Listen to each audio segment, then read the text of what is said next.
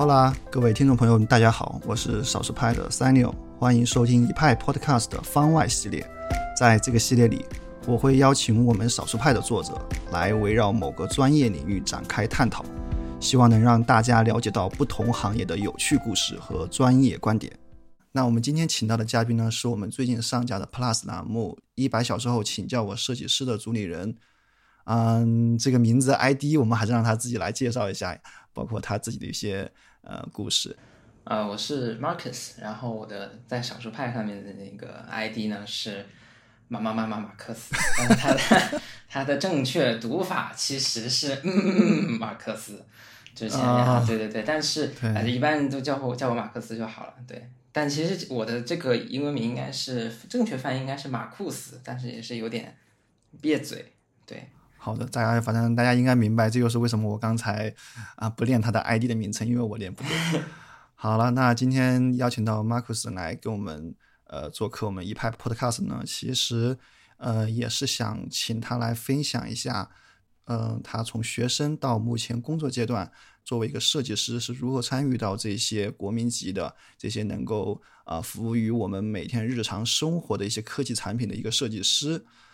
嗯，当然，除了除此之外呢，我们其实会聊到更多设计之外的东西。我们特别想邀请他跟我们分享一下他自己的一些观点。就是我们当我们聊到设计的时候，总是会想到一些呃配色，对吧？一些很厉害的创意，包括一些苹果式的广告语。其实，在设计行业里面呢，远远不止如此。远远你不是想一个好的 idea，然后把它涂上颜色，或者画一个什么图形出来，就是一个好的好的设计了。还是需要有很多专业的一些设计之外的东西，这也就是我们本期的标题“设计之外的设计”的原意。我们从你的个人经历讲起开始，好不好？因为我知道你的，呃，从和设计和科技结缘，包括为什么开始去美国去读设计这段经历，其实还是挺有意思的。要不要你先跟我们分享一下，就是你怎么开始对设计这件事情感兴趣的呢？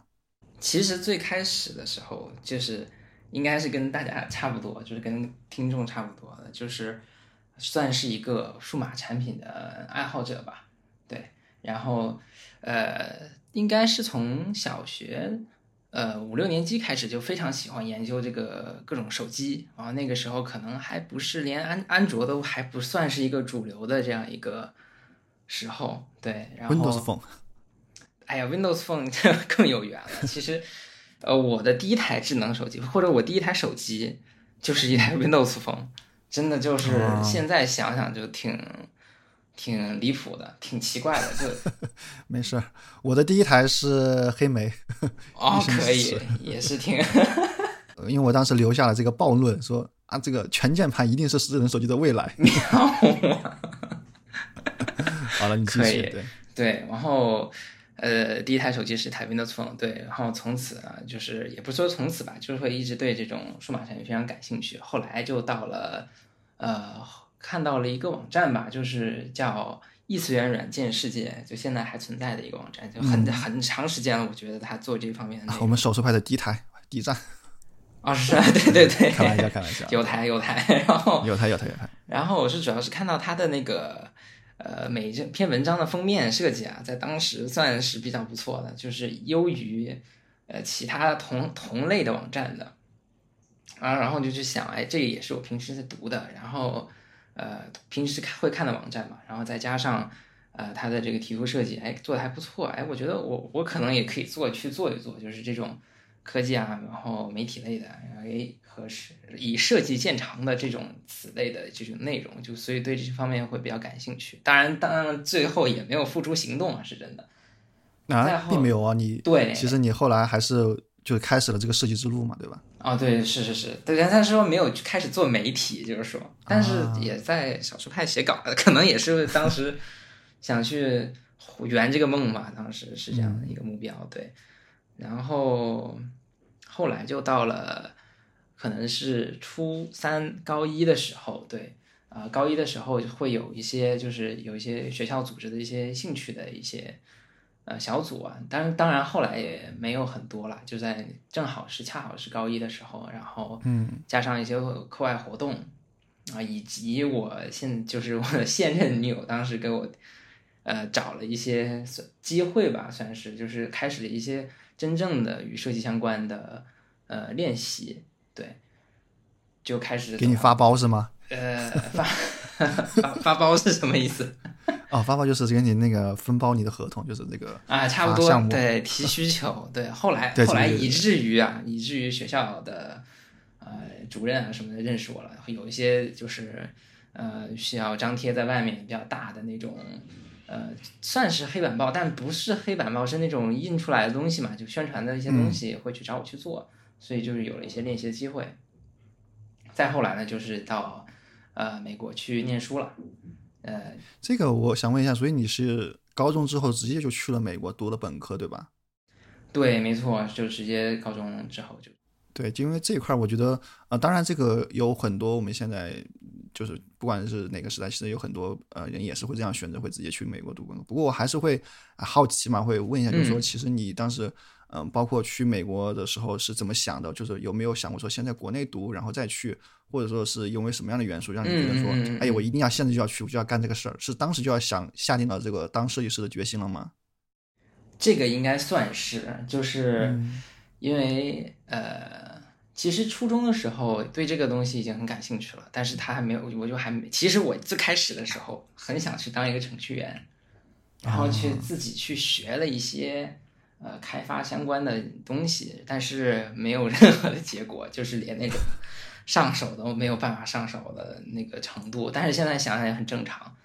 就是那个东西确实比较晦涩难懂，对一个初中生来说对说，。那个时候还没有遇上少数派的付费栏目，对吧？没错，然后好的，好的，呃，可能也是没有这方面的这个天赋了。然后嗯，我要想就就是去做这个设计，总归是做一些跟数码产品相关的。但是后来在也这个呃路程过程中吧，也看到了就是呃呃这个叫谁呃罗永浩对。嗯他恰好是那个时候，对，恰好是一二一三年那个时候，他开始去做锤子手机嘛。但是，但之前他在是怎么知道的他？是在那个呃，他做的那个叫理一个理想主义者的创业故事，好像是叫这个对名字。的奋斗故事吧，啊奋斗故事，事什么创业故事，对对对。对，第三部的那个，对，做英语学校的第三部演讲和方舟子对抗的那个，那个实在是就是他的表演程度啊，加上那个 PPT 做的真的是相当不错，我觉得。啊，是对，所以就给压一个。特写，对吧？对对对，哎，对，开始关注他了。嗯，后来也知道他做的那个锤子科技是非常在意设计的。我们且不说他设计怎么样，他就把这个设计这个东西真的是搬到台面上细讲了。因为当时当时这个在他之前同时代的，也不是之前吧，可能早两年小米开始做，那讲究的就是这个什么。呃，量大管饱，对吧？嗯物美价廉，一九九九旗舰手机给你干到一九九九，大家讲的是这个性价比，讲的是这个东西。对所以那个时候有刚刚开始做互联网手机的，其实都是往小米那个方向去走的。对锤子可能不是第一个，但是它确实是把设计摆在一个很很看重的位置吧。对，之前魅族也做过嘛。对，没错，没错。对我现在差劲美学嘛还 还收集了一台 M 八，然啊后，对，魅族的第一台手机。挺厉害的，真的挺厉害的做的。其实，在当年来讲，对所以其实就是这些，嗯、科技公司，然后包括你在学校里面经历，就促成了你下定决心，就美国要本科就要准备去美国留学了。嗯，算是一部分吧，但是其实有一部分原因是就是在上，就是我我是当时是在高考大省河北上的学然后呃在那个过程中啊，其实我的初中已经是比较怎么说呢，比较竞争压力是比较大的。然后其实虽然最后的结果还挺好的，初中的中考什么的，但是也是让人感受到了一种挺挺一是挺难的，二是有点浪费时间。嗯然后到了高中呢明白了，有一个呃这样一个重新思考的一个机会，就是又看到了，哎，好像三年又三年，又就是好像在循环往复。那我最终的再再三年我就成高考状元了。对我最终的目标呃是还蛮确定的。那有没有什么可以更快的方式、更直接的方式去达到那个目的？对，所以就确定了这个这个这个道路吧。但是为什么选美国？其实，呃，除了学校，哎，因为苹果嘛，大家都懂的。你 太是，其实而且正而好而且你去的学校就是和美和那个苹果的一个州一个州，吧？对对，你说太对了，其实就在州旁边嘛，对。那感觉那个地方还蛮，就是此类的氛围应该比较浓厚，对。对，不过刚才开玩笑了，这个你选学校肯定还是有一些更专业的理那个考量吧，应该。是是有，但是这算是其中一个吧，就是真的是想去看看，对。但是其实啊，当时对选学校的概念还是比较怎么说呢？没有那么完备的，就是因为没有去过，所以都是听别人讲嘛。其实就真正去过之后才知道啊，每个学校区别是在哪里，然后以及可能每个学校区别又没有那么大。所以你可以稍微介绍一下你的学校吗？就是你是一六年去的是吗？对，是六年去的，然后学校中文名是加州艺术美国加州艺术学院，对，然后它的缩写是 CCA，对，California College of the Arts。所以你学的是什么样的设计？是平面设计、立体那个工业设计，还是服装设计？对，是啊，对我学平面设计的。然后它其实是一个还蛮小的学校，但后来知道，其实这种美国的纯专专门做艺术学校的学校都规模都比较小，就是说它不会像有那么多人啊什么的。对它这个其实也是我很好奇的一点，它并不是因为。呃，美国、欧洲很多大学，它并不是像国内一样，它都是这种综合性的大学，它可能是偏向某几科比较强，然后以它以此为名的。所以其实我也挺好奇的，嗯，在美国大学，就是你在学士这个四年，嗯，他们是就首先我们就就要不是从大一开始，他们是怎么可以把你从一个素人变成一个设计师的？你大一的时候他们会给你一些什么样的一些训练课？这个还挺有意思的。这个现在啊，或者说。可能大部分学校它是这样的一个逻辑，就是我们那个地方啊，我们学校它给到的是，就是前一年整个你大一其实是一个未确定的一个状态，就是你没有所谓的专业可言的，你每个人上的课都是一样的，它叫它可能是为了语言上觉得很通顺，它叫 D 一，然后二 D、三 D、四 D。他语言上通顺啊，学了这可以解释一下吗？这个一 D、二 D、三 D、四 D 特别对我当时就听上去什么东西？这是它是这样的，它那个为什么不叫一 D？它叫第一，它是因为它这个实在是通顺不了了，它叫 Drawing One，就是画画的画画的课程。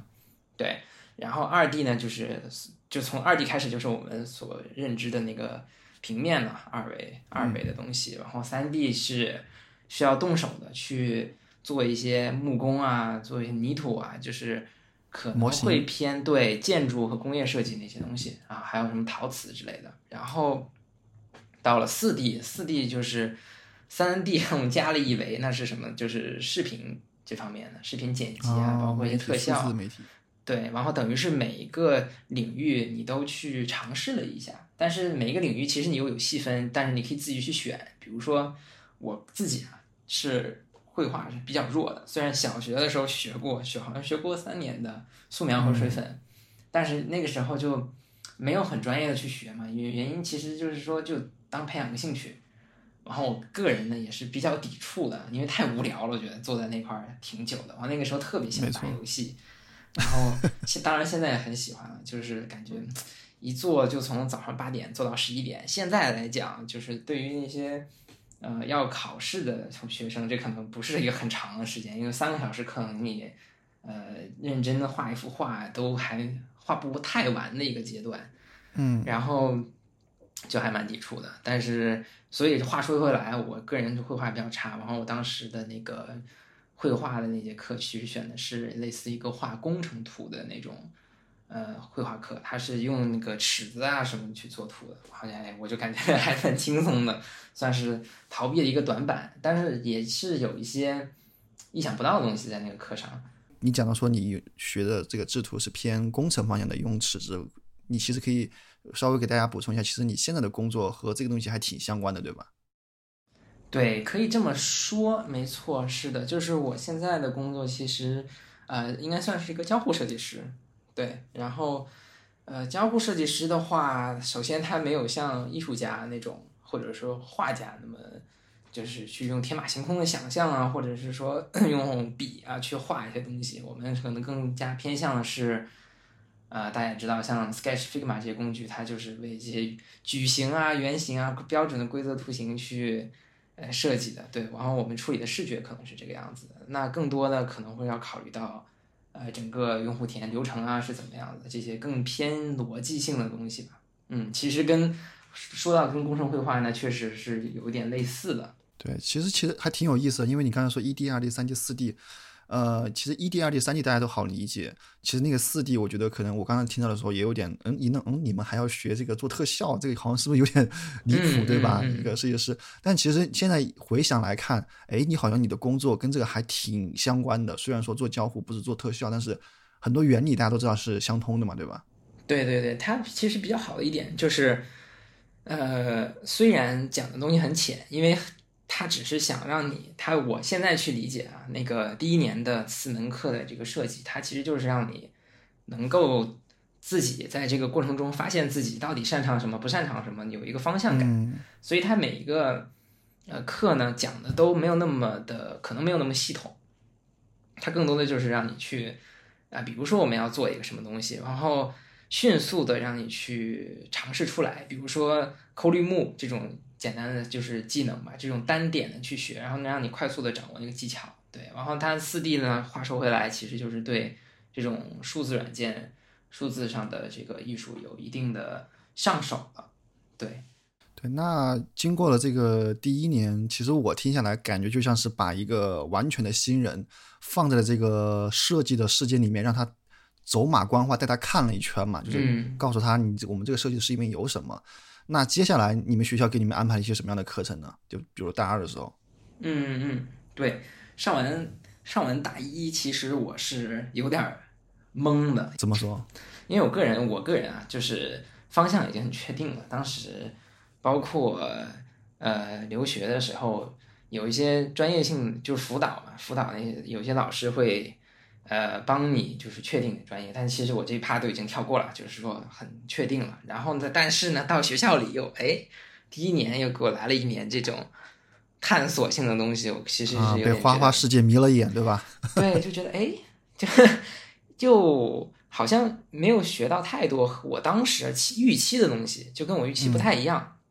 但是现在话就又说回来，要去回看的时候，其实。大一的时候已经是那样去探索一下，是是挺好的，就是能在其中，呃，泛泛的去知道一些其他领域设计领域的东西，对。然后到了大二之后，就非常的专注了。整个你身边的同学也变了，因为大一的时候大家混在一起，大二的时候就是大二、大三、大四的同学都是一帮人了，就是呃平面设计专业的人。然后从大二开始就，呃，有一些。呃，很针对性的课程，基本上就是平面字体这样搭着上这两种课，包括还有一些相对比较探索性的，比如说去学了一些呃那个叫学校里叫 interactive，就是交互式的那个设计，在在这个很很神奇啊，就是为什么一个平面专业里面出现了交互式的这个东西，因为有另一个专业叫交互设计。但是这可能也说明了这个平面设计现在的未来一个趋势，或者说到了一个瓶颈，就开始去想这种交互式的东西。那交互式里面学的是具体的东西，其实是网页设计吧，算是就是，但是它偏向于实现的那一方面，实现和实验的方面，就是你会去亲手去写代码。但是呢，它你的设计的目标不是那种说，哎，就是这个网页有多好用，交互设计的做的多对，它更多的是去鼓励你去做那种尝试性的一些很奇怪的那种有想象力的东西。哎，其实是不是有点像这个我们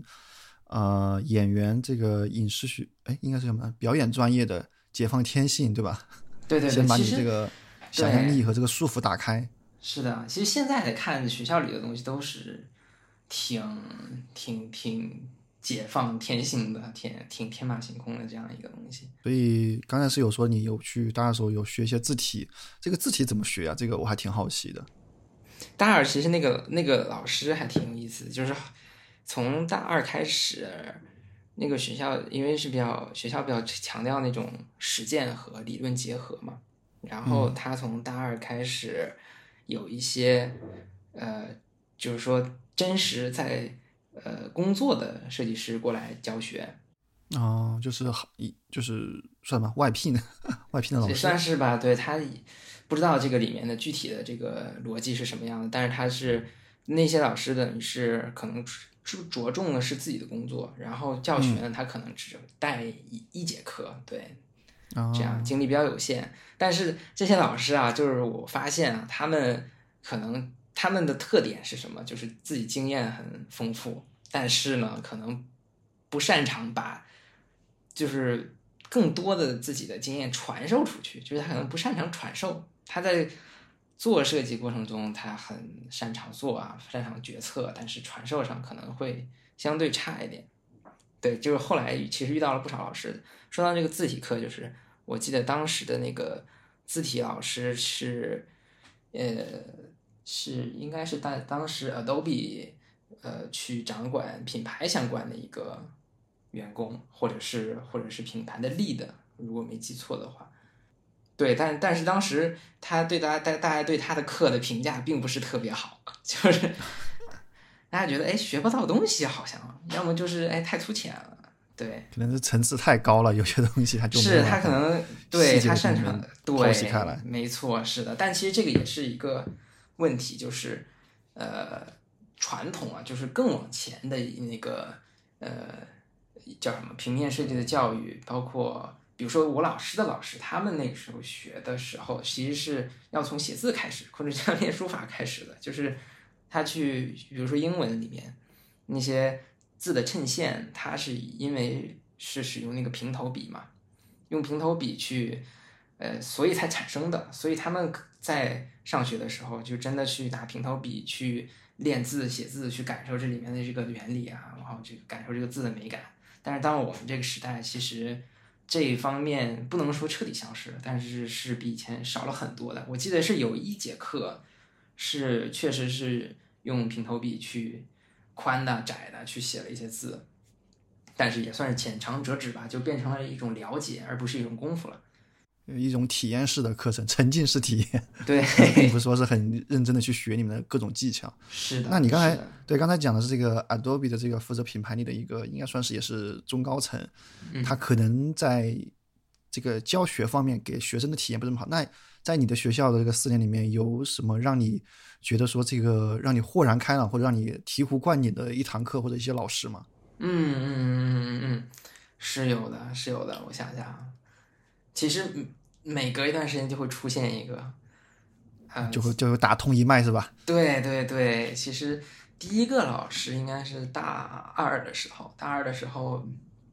教就在我们叫 graphic design 二，就是哎 graphic design 啊不对，是大二的时候的 graphic design 一，那个就是嗯。第一个 level 的呃平面设计，然后那个那个老师是他不算是那他自己有工作室，但是他的重点还是在教学方面，然后有点挺呃有点是有稍微有点上岁数啊，一个瘦瘦的高高的一个白人，然后他他上来他的课呀，就整个一个学期让我非常惊讶的是，他说第一个你就不要用电脑。然后我，我说我我惊呆了，就是我那个时候已经很习惯用电脑了，因为他那个课其实是去，我没记错的话，logo 是他可能贯穿整个课的一个东西，就是可能我们一共花了一个学期画了得有三个，就是细很细的去设计了三个 logo，然后到最后一节课的时候，最后一个项目的时候，他也没有让我们使用电脑去做主要的设计，然后他让我们怎么做呢？如果不用电脑的话，就是用尺子、圆规，然后这个呃，包括那个作图，哎，对，量角器啊，什么三角板啊这种东西，去用笔、铅笔去画一个 logo 出来，甚至到最第一第一个项目，它的最终展示效果都不是打印的，都是真的就是用笔用铅笔先画边，然后再涂涂上那个墨之后呢，就是镶到一个板子上，挂到墙上，这样去展示的。这个是让我挺惊讶的，但是一开始其实特别不理解为为什么要这么这个太原始，或者说太慢了，因为笔它还是不够精确嘛。然后你有的时候画的时候，效率是一个方面，精确度是一个方面，呃，就挺不理解。但是后来啊到最后的时候，嗯，还是感觉哎领悟出来点东西，就是他希望啊，就是对于出入这种设计的呃学生来说，不要把太多的时间去浪费在你这个怎么去用工具这件事情上。这个其实我们那个教程或者栏目里面其实有说过嘛，就是你把太多的精力浪费在工具上，你去想哎这个原型用这个 AI 怎么画，然后怎么去做模糊效果什么这些。呃，其实你并没有真正的把精力就是集中在这个设计本身上，而是去想怎么去用好这个软件。这个其实也很有感受，因为当我们想说，你不管是学编程，还是学设计，还是学做呃其他的这个任何的一个技能，大家可能第一反应就是去找一个工具，对吧？这个最厉害的工具，找个软件。然后工具，我再再找一套这个工具的教程，哦，就就行了。这个。就好像就会了，但其实，嗯，工具和技能并不是百分，当然不是说完全没关系啊，但是可能很有可能不是百分百挂钩的。是的，是的，是这样。好，那我们还是就是回到你的这个求学经历嘛，因为我们刚才也你也讲了那个，嗯，一个很有趣的老师和他的一些想法。那你这个，你刚才讲过，你那一一门课，一门课应该是一个学期还是怎么样，还是两个学期的？啊，一门课就是会发生在一个学期里头，一个学期里头可能包含四到五门课嘛，然后一门课里面做四三到四个项目，大概。啊，对，就是一门课里面就要做三到四个设计，然后有四五门课，所以一个学期的量下来就还挺多的。啊，对，但是有一半是那个什么文化课，不是设计，对，就是那种论文啊，写论文的那种，对。嗯，但是其实就是说，总的来说量还是挺大的嘛。那你在就是在。后来学了一段时，就是进入了一段时间之后，嗯，有做过哪些让你就是自己觉得还挺厉害，对吧？牛叉，对，觉得自己很棒的这个一些作品或者有些项目嘛，或者是你同学这个做了一些很牛叉，就就就啊，这个也可以的一些东西，有没有可以分享一下的？嗯嗯，呃，讲一个高，我想想，应该是高，哎，不是高，大大二下学期。对，大二下学期就是我们刚刚说的那个交 interactive 那个交互性、交互式的那个课里面做的一个东西。因为那个课其实它，嗯，怎么说呢？它让我终于知道怎么去不叫那个，因为他学的不是编程，他应该学的是 HTML 和 CSS 这两个语言嘛。嗯。然后他，但是我也某种意义上实现了，我就说想想编程啊，因为当时想编程的原因就是想去实现一个东西。但是我不会实现，然后现在呢，就是上那门课呢，等于是可以实现且会设计，然后这两个东西交织在一起的时候，哎，就感觉哎自己有了一个非常强大的工具库，然后就可以去发挥一些东西。然后当时做了一个算是比较，呃，比较满意的一个东西，它是这个样子的，嗯，呃，不知道有没有听过一个设备叫叫 Leap Motion，它不是那个一个小小的。手部动作检测器，这个 Leap Motion 它可以检测手手部的那个动作嘛，然后就去结合这个小硬件呢，连到电脑上，然后写了一个什么网页？写了一个网页，它能可以呃去解释一个饺子的结构，就是 一个饺子，对这个饺子。呃，从最里面它是肉啊，什么葱啊，什么，然后包在包成，然后和成馅儿，馅儿里面是用什么东西啊，油啊什么包在一起的，用盐啊，然后再外一层是那个皮，对，然后这个 Leap Motion 能干什么呢？能结合到这个交互里，就是我把手放在这个 Leap Motion 这个上面这个区域里面啊，然后呢，你就可以通过两个手的张开和闭合去查看每一个阶段。对你张到最开的时候，就是最里面一层，然后两个手合到一起的时候呢，就是这个饺子包好了。它其实就是你包饺子的时候，整个这个手最后一下最后一个动作不是挤一下嘛？它其实就是合在一起的感觉，就是把这个呃信息传达和你那个手部动作联系在一起了。其实这个也是和呃受到他们那个包饺子这个动作的一个启发吧。对，其实就是把 Leap Motion 当做一个输入设备了。对对，你浏览这个网页的时候，你不是那个鼠标和键盘，也不是触摸，是这样一个动作。然后它这个呈现的时候呢，它其实更像一个装置的艺术吧。它因为你们不是每个人都有 Leap Motion 嘛，它就是呃把电脑呢连接到一个大的电视上面，对，然后把这个 deep Motion 放在这个电视前面的一点点的位置，然后这个时候，然后这样有一个小的这样一个展示空间。然后呢，感兴趣的人呢就走到这个电视前旁边进行一个操作。对，包括我记得当时把呃一些，比如说呃放了一些关于 about 这种页面啊，包括去解释这个项目的呃呃这项目的更多的一些信息，还有这个饺子起源的一些故事，也是做成了这种手部的这种交互，比如说握拳打开一个菜单这样的这么一个东西。明白，所以其实我感觉你们在学校里面做的项目都还是挺具，就像你自己说的，挺具有这个探索实验性的，就和我们一般理解的设计师，对吧？这个出个图、画个 banner 啊，写个做个海报，就还挺不一样的。对，没错，没错，是这样的。就呃，有的时候其实你不会很理性，它其实更偏向那个平面设计里面艺术的那一部分。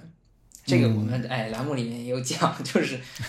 艺术 跟设计广告打得很轻，我还没有开始呢，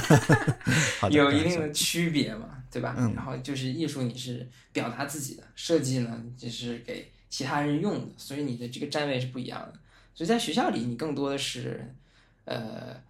去做那种表达的那一面方面的平面设计。当然了，这个可能也是很多人喜欢。学校的一个原因就是你真的可以没有束缚的，只要你自己能恰自洽，就能把这个东西哎做出来，然后还挺有成就感的。但是这个你到外界可能就没有人让你给给你这个空间去做了。对，当然这个也导对老板不会那个同意的。当然这个也导致了就是学校出去之后面临的这个工作中的设计和学校中的处理的方式是不一样的这样一个问题。对，所以当然这个我们后面就会聊到，就是说，其实，在工作之后，设计就不只是设计的事儿了，还有之外还有很多东西。不过在进入这个这个话题之前呢，其实我还是想请你帮我们，就是可能回顾一下你自己的，因为你是科班的，在艺术学呃在设计学院平面设计专业学习了四年，然后毕业，然后走上了设计师之路。那其实。有很多，比如说像我啊，对吧？还有很多，我觉得很多其他的呃读者朋友、听众朋友，他们可能没有这个一个机会了，他们可能也很难说现在再放下工作，回头再去读四年大学了。但他们也是想说去，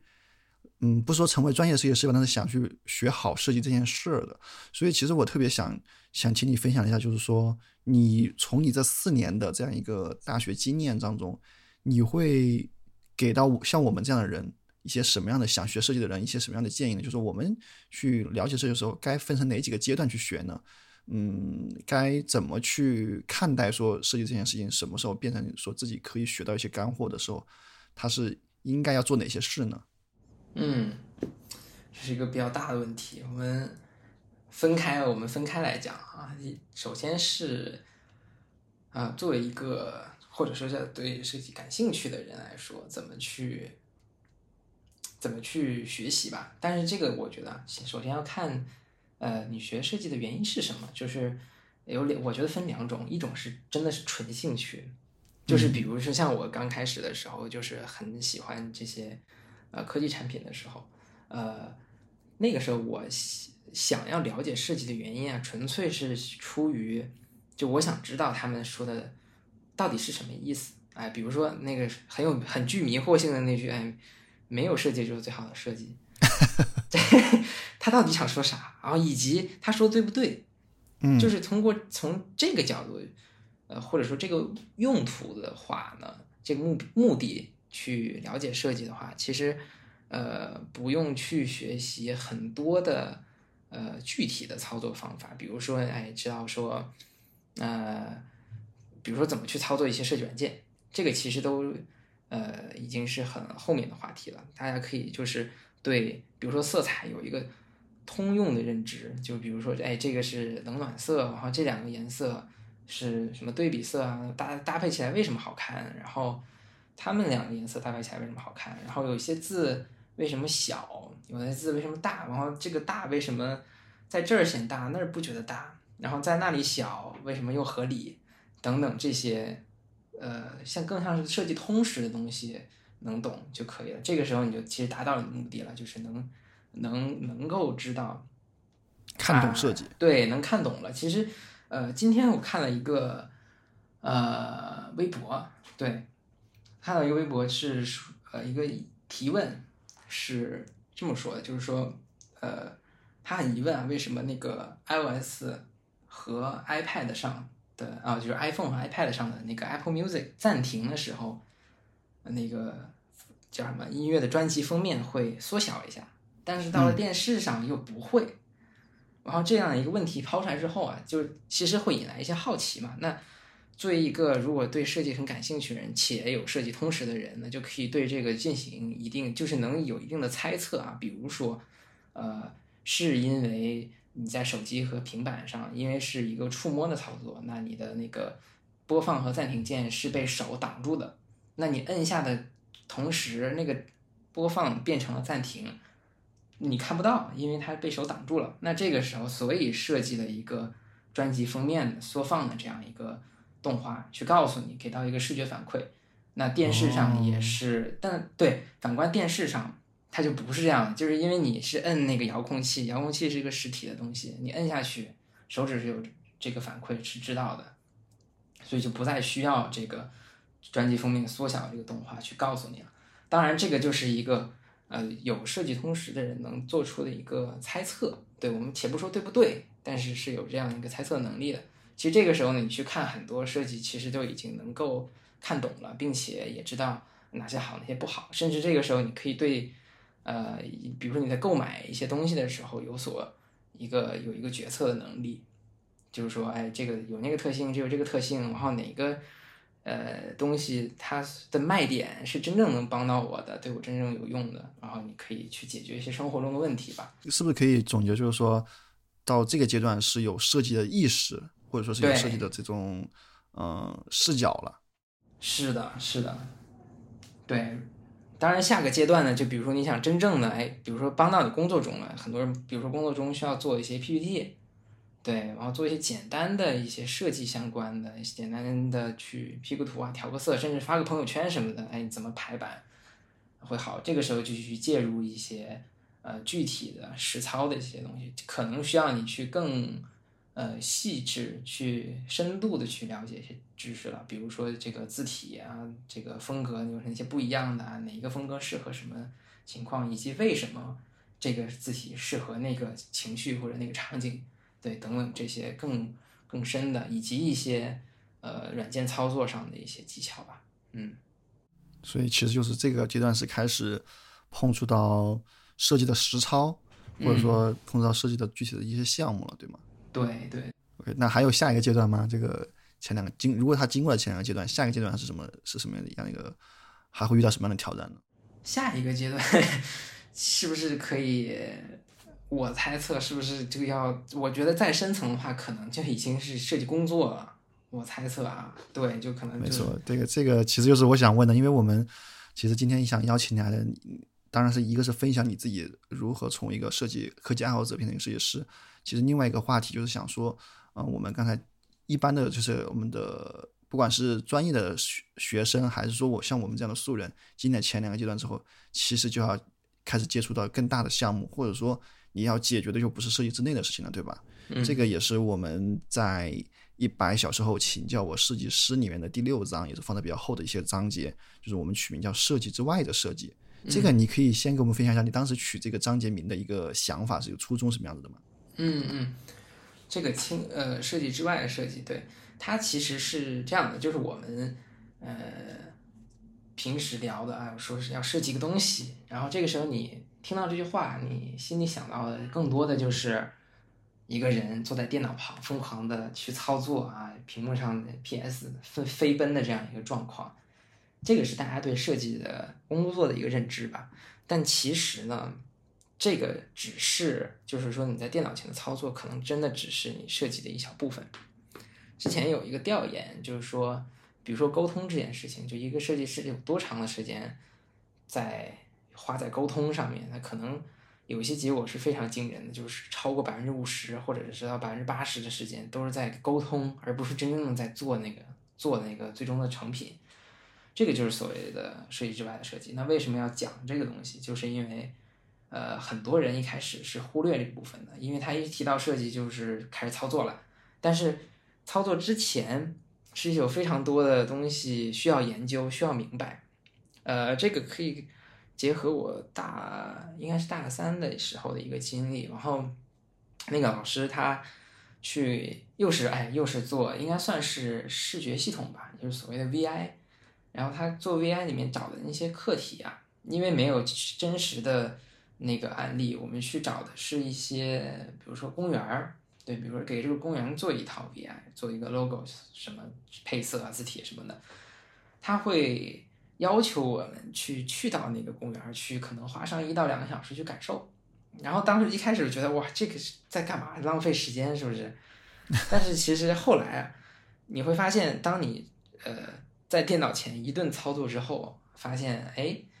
好像少了一些呃决策的依据。就是说我可能做了三四个 logo，然后说哪个更适合这个公园？由于我没有。真正的到场去过，没有就是深度的感受过，我可能没有办法去很快的去判断出，哎，到底哪一个 logo 适合？那可能就是，哎，那大概这个公园是个什么感觉？啊，结合我之前的生活经历，但是肯定不是那个公园的生活经历，然后去敲定一个。但是这个最后呢，可能哎，并不是那个最合适的。那这一段等于就是走了弯路的这个题，这个历程吧，就是等于是。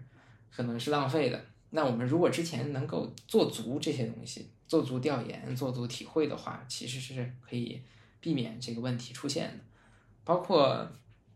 呃，其实工像工作中，它并不是你自己一个人完成的一个任务嘛。那你可能有你的上游、你的下游，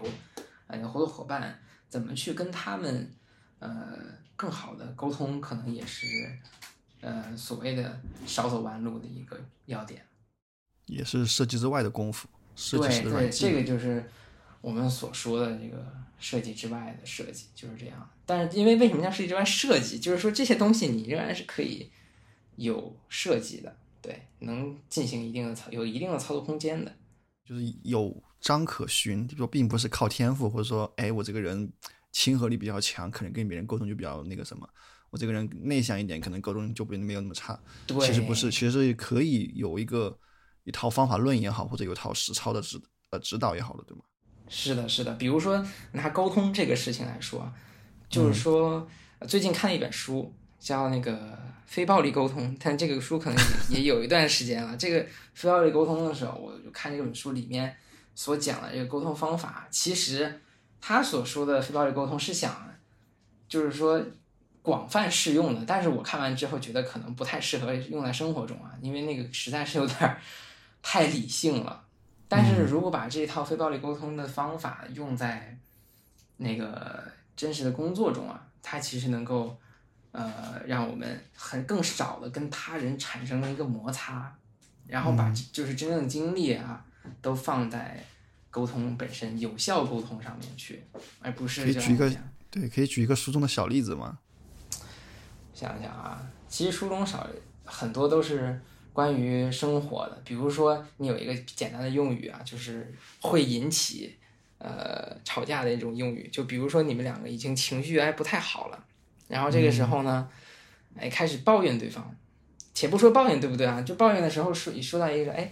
你总是这样，哎你又怎么怎么样，哎这个就非常的哎让人觉得让听者啊会感觉到。非常就是比你原本想表达的那个意思，就是你加总是和加不总是，呃，不加总是的，呃，程度会深很多。这个时候就可能会让听者进入一种就是想对抗你的一个态势里面去，就这是人的天性，就是你想说我，我想反反击回去，对。然后这个时候其实就进入了一个无效沟通的一个一个情况。所以这个在工作中是尽量避免的。对，就是这个这个用词总是就是先进入一种甩锅状态，对吧？就先甩给你，因为你总是，所以跟我没有什么关系。对对对。OK，这个是一个沟通上的技巧。然后其实我们说到设计之外的沟通，我觉得和甲方的沟通 也很难吧，对吧？给我一个五彩斑斓的黑，这种话你应该没少听过哈。这是一个著名的段子，五彩斑斓的黑。对，所以就是你和这个甲方，当然你并不是服务在，并并不是工作在设计公司嘛，所以遇到的甲方呃还比较少。你可能就是直接是你的公司的其他团队或者你的老板给你的一个东西，但是你你有什么经验或者是有什么想法吗？就是有什么好的技巧吗？在和我们统称吧，甲方给你提需求的那个人做设计沟通的时候，有什么好的技巧？嗯嗯嗯，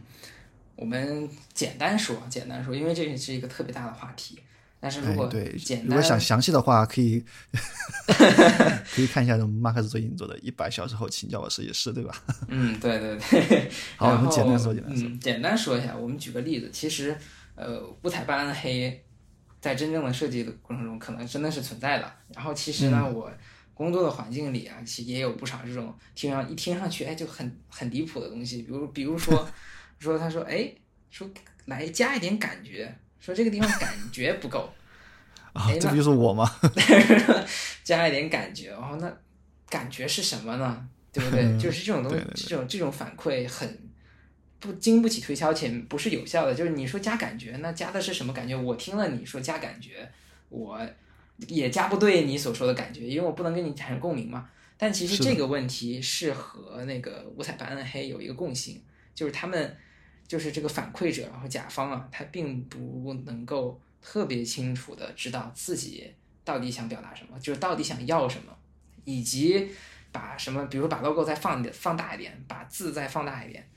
这个就是我们面对这种反馈的时候，面对这种甲方的时候，其实需要去洞察他真正想要的东西是什么。比如说，这个把字放大一点，他其实放大的真正诉求是什么？他可能是因为他看不清，哎，那他看不清为什么？这个时候我们的问题要回到我们自己，就他为什么看不清？是不是因为呃是颜色不对，还是字不够粗？哎，对，背景和字的对比度不够，这些都有可能它导致他看不清，然后再导致他跟你说字要放大一点，就是他自己先把这个动作最终的解决方法呃假定出来了，然后去误对这个导你。对这个我很有同感，因为我作为一个经常和我们的少数派的设计师家军沟通的时候，就说，嗯，我觉得这个地方感觉有点不太对，有点不太对。对，这个真的是我真真实，我就这么讲，然后我们家军就忘，就也他没忘了，就在在麦克风里面一阵沉默。嗯 是的，因为这个这个也我我也深知自己的这个表达能力和这个东西的一个表达方式一个欠缺。我当当我说出，比如说把这个支架大一点的意思，其实是我有一个需求，就像你刚刚说的，他可能觉得不够醒目，但是我作为一个缺乏设计背景或者知识的一个人来说，我能想到的第一直观反应或者最简单的解决方法就把它放大一点，对吧？对对，所以我就，所以我最后说出口的话就把它放大，把字放大一点，是不是好一点？嗯对吧？其实，其实你经过你刚刚那么一分析，我可能要跟设计说说，哎，这个我觉得字体不够醒目，对吧？可能读者他看不清。对，这个其实也是一个设计师跟甲方的一个磨合的一个过程，就是怎么样才互相能把自己真正的诉求说清楚，对，以及他可能哎，以及可能你们磨合时间久了，你一说哎把字放大一点，他就知道你真正的意思是什么，然后并采取一个非常科学的方法解决你的诉求，啊且并没有把字放大。明白。那我其实就有点这个，也顺便想请教一下，就是像你们作为设计师的话，你就就就坦白来讲呢，我们也知道自己的这个表达不对，但是我们也不太会别的表达，说实话，对吧？这个今天可能是字体放大一点，明天可能是这个颜色太艳了一点，对吧？把颜色调的换成蓝色，是不是好一点？嗯嗯，所以你作为一个设计师，你是想从需求方听到一种什么样的反馈呢？其实我们想听到的反馈啊，无非是，呃，最重要的一点吧，就是一一定要具体、具体且是一个细致的。就以我们刚刚所说的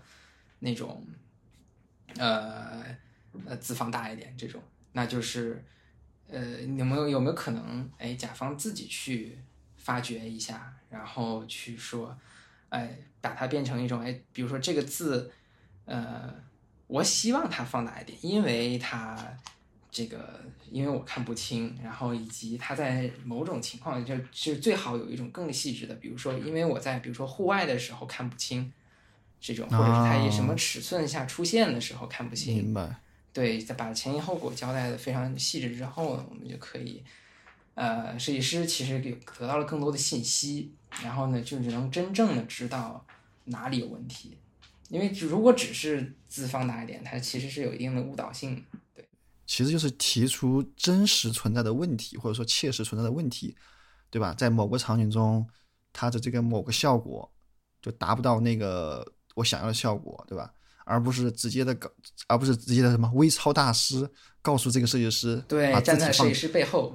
啊，对，把这个字体放大的同时缩小一点，对吧？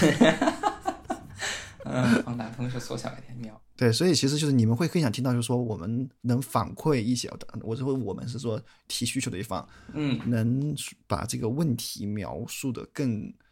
嗯、更直观，或者说是更具体一些，对而不是直接教你来微操，对吧？换个蓝色好不好？换个红色行不行？对，因为我认为啊，甲方和呃设计的这个关系啊，其实更多是甲方是去完成一个一个目标，或者是解决一个问题的。那具体的解决方式应该是由这个设计师来去哦，做的。对，当然呢也不乏，比如说我们做品牌的时候，做 logo 的时候啊，呃，有甲方说，哎，我就要把我的人人头啊，像老干妈这种人像放进去。那其实它虽然是一个很具体的，但是这就是他的诉求，那还是也是要满足的。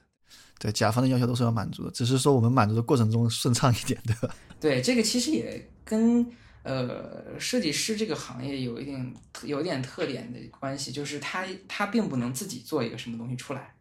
嗯就是纯设计作品好像很少，或者说那就已经是到绘画或者艺术上的那个那个程度了。那他一定要是跟其他的行业合作，就是有一个合作关系。但是呢，设计师可能并不是那个行业里最明白业务的人，就是或者说设计师不是面对消费者的人，对对，他可能人家那个要求你把头像放到标志里面的这个老板，可能已经在这个行业里做了十多年了，他是非常清楚这个人，比如说老板对这个东西的背书是有多有用的。比如说老嗯代言人呐比如品牌对十三香啊，还有什么金嗓子，其实都是这个原因。对啊对，金嗓子对，那我们是不是对去满足他的这个这个诉求，以及他这个诉求本身合不合理，都是设计师需要更多的去费时间去了解的。其实是，对，其实我听下来就是感觉就是说，呃，提需求的人他可能要做的更多事情就是定义问题在哪，就是告诉你我有一个什么样的问题，有什么需求，然后呢，设计师呢是解决问题、解决需求的人，对吧？那双方的这个角色不要交叉，不要这个混淆，就是设计师不要去帮这个提需求的人甲方去告诉你，哎，我来教你做这个产品，对，但是甲方呢也不能教这个设计师，我来告诉你该用什么颜色、什么线条，对吧？你就得那么用。对对对，这而且这个其实也回到沟通，就是双方的以这种比较平等的交流的沟通的形式去 互相传达自自己的意思，而不要去陷入一种就是恶性的就无效的沟通里面。和甲方的这个沟通问题啊，我觉得除了在需求这方面，我觉得还有一个问题是，应该设计师也是设计之外必修课，然后也是非常关键的，就是如何让你的作品让老板、让甲方满意，对吧？要不然你这个东西过不了，如果你最后这一步过不了，你前面讲再多、做再多都是白费的，都是零。嗯嗯嗯，对，这个也是一大套技巧。对，当然这个我们肯定不是讲一些很世俗、很投机的啊，怎么去让对方满意这种小技巧。我们是想说，其实我想提的这个问题就是说，我们怎么去定义一个好的作品，对吧？我们老说我要做一个好作品，我要做个好设计，怎么自己是做一个好的设计，以及怎么让对方，对吧？让其他人能够了解到那个作品的好，这方面你有什么经验没有？嗯嗯，我们讲一个小案例吧，就是一些、嗯一个好，我最喜欢听故事。各种 各种场景下都可以用得到的一个一个小技巧，就是比如我有一套完整的设计方案去呃呃去叫什么呈现的时候，嗯这个时候呃这个设计方案对你的客户或者你的老板，他是等于是一个完全没有接触过的状态，它是一个全新的，他看到，但是你可能已经看了好几个小时，很多数十个小时了，对着对着这个方案。嗯你能够清晰的知道这个方案的好和不好的情况下，你是很难去用短时间的这个呃短时间内去呈现出你所有的想法，就是所有的这个好方案好和不好都是哪些，很难，因为时间有限。但这个时候有一个非常好的办法，就是去对比方案。这种这个方法其实有点像对比销售，就是非常好的。啊哎，比如说那个苹果卖 iPad iPad，你会发现它现在的 iPad Air 和 iPad Pro 的定价非常非常鸡贼。对啊，觉得贵一点了，就感觉啊是买 Pro 更好了。但 Pro 的稍微差一点，好像感觉又没有必要去买那个所谓的 Air 的皇帝版，就是这种对比。那放到这个设计方案也是，就呃，我给我的就比如说设计决策者或者是客户给他看的时候，呃，几套方案对比下来，就你有可能甚至里面都有一个你觉得这样做绝对不可以的方案。出呈现在他面前的时候，他自己会限定在这个，比如说我给他四个，他自己就会限定在这四个方案里面去选择其优去选择，而不是说你给他只看了一个之后，发现哎，他会有非常多的想法，哎，这个地方试试如果那样，那个地方试试那样，因为这个你给他的这个呃可能性还不够多，当可能性够多的时候，他所做的只是在可能性之中做一个选择，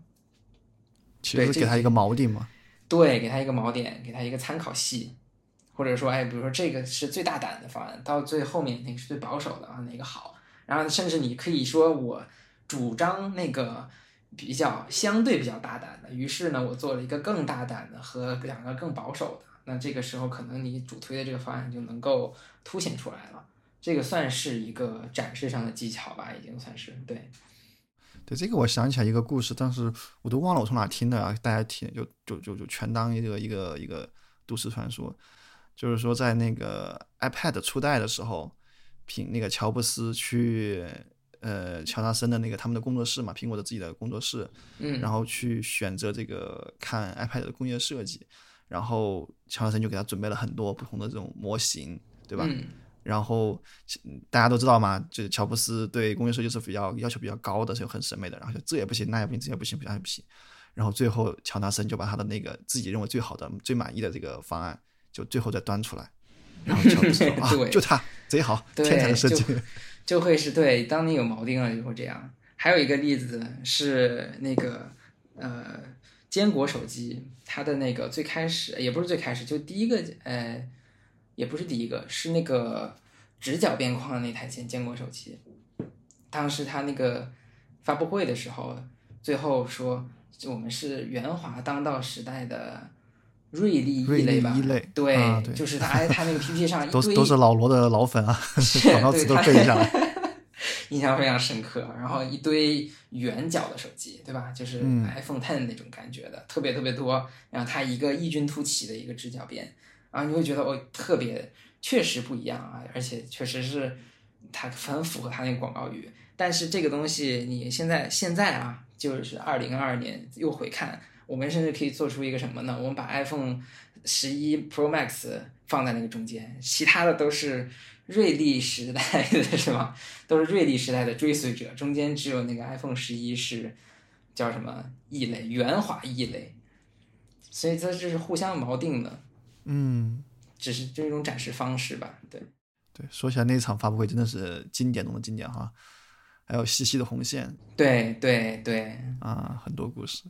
哎，这个我们就不展开了，这个，哎呀，这些老的科技公司，我觉得，我觉得每个时代都有，每个时代科技爱好者都有自己的这个幸运嘛，我们听。稍微年长点，那个科技爱好者他们会讲这个索尼，对吧？索尼的这个沃克曼呀，会讲这些故事。然后我们这一代就会记得更多就是手机的这种大战的里面故事。对对。嗯，没事。那我们还是我们回到我们的这个关于我们设计的主题嘛。其实刚才也讲了，就是怎么其实这个设计呢？因为我们都说文物第一，武无第二，对吧？这个没有设计里面没有绝对的标准，说啊给你打个分儿，然后就然后甲方就一定满意，很难。其实有的时候还是需要一点。嗯，不能算是偷鸡吧，但是算是一点展示上的一些逻辑和技巧，对吧？因为你拿出来的四个方案，最终还是都其实都是还是会自己满意的，你不会说拿一个临时凑一个出来，对吧？嗯嗯嗯，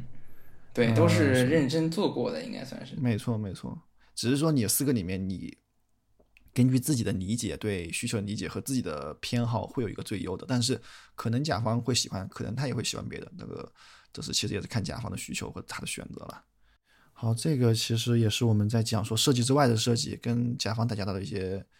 一些经历吧。那其实这个我们聊的也挺多了，聊了你的这个求学经历，聊了你这个学习设计过程中的一些阶段，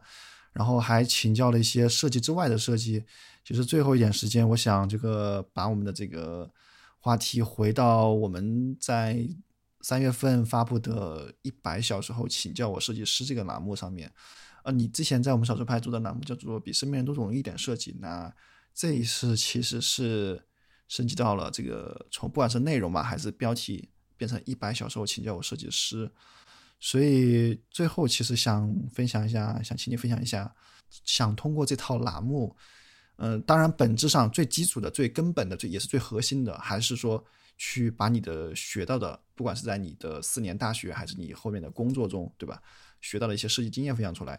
嗯，除此之外，其实你有没有更多的一些想通过？你想通过这套栏目，想去传达一点你自己的一些想法呢？呃，如果出出于我个人啊，出于我个人，呃，更多也不是说更多，就是有一个小小的私心，就是其实是我个人对于。呃，设计这个领域里面通用知识的一一次小的总结，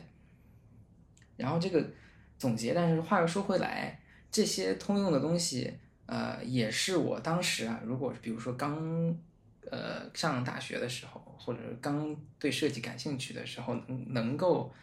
有人希望能够有人一股脑告诉我的一个东西，就是通过这个快速的或者说。呃，比较密集的呃设计通识，能够让我已经算是走上入门了，就是说入门了，就是能够对比如说色彩呀、字体这些具体的东西的原理啊有一定的理解，并且也对整个这个设计是做什么的，然后对设计评判标准啊什么有有了一定的了解，就是说它让我足够能够。去看得懂，比如说我想继续看，继续往外看，去深度学习的时候，嗯，能够看懂这些深度东西的一个基底了吧？对，其实是这样的。嗯，应该就是把你这么多年了，有多少年？六年、七年？嗯，对，差不多。那但是对这个还是只是算你大学和工作。其实如果你是从初三、从高一开始，对吧？接受这个设计委托开始就。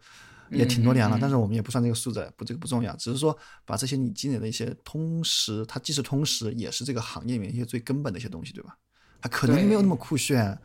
这个我们一说现在学设计，那我得一定得做个什么特别厉害的三 D 的，或者说什么特别厉害的可视化的一个东西，或者说那个网页点进去有噼里啪啦各种啊，对吧？